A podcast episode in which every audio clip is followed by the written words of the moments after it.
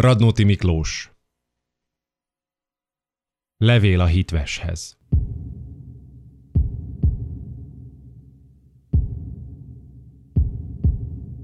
A mélyben néma hallgató világok. Üvölt a csönd fülemben, s felkiáltok. De nem felelhet senki rá. A távol háborúba ájult Szerbiából. S te messze vagy. Hangod befonja álmom, s szívemben nappal újra megtalálom, hát hallgatok.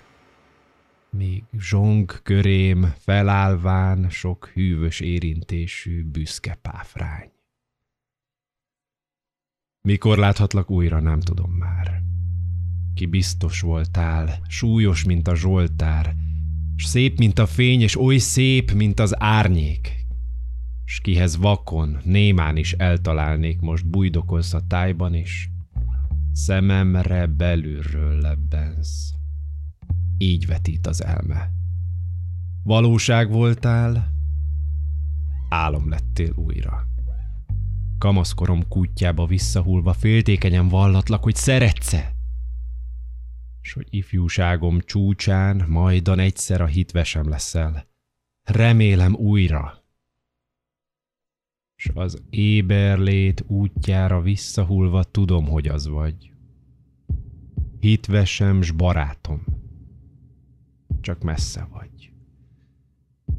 Túl 3 vad határon. S már őszül is. Az ősz is itt felejt még? A csókjainkról élesebb az emlék.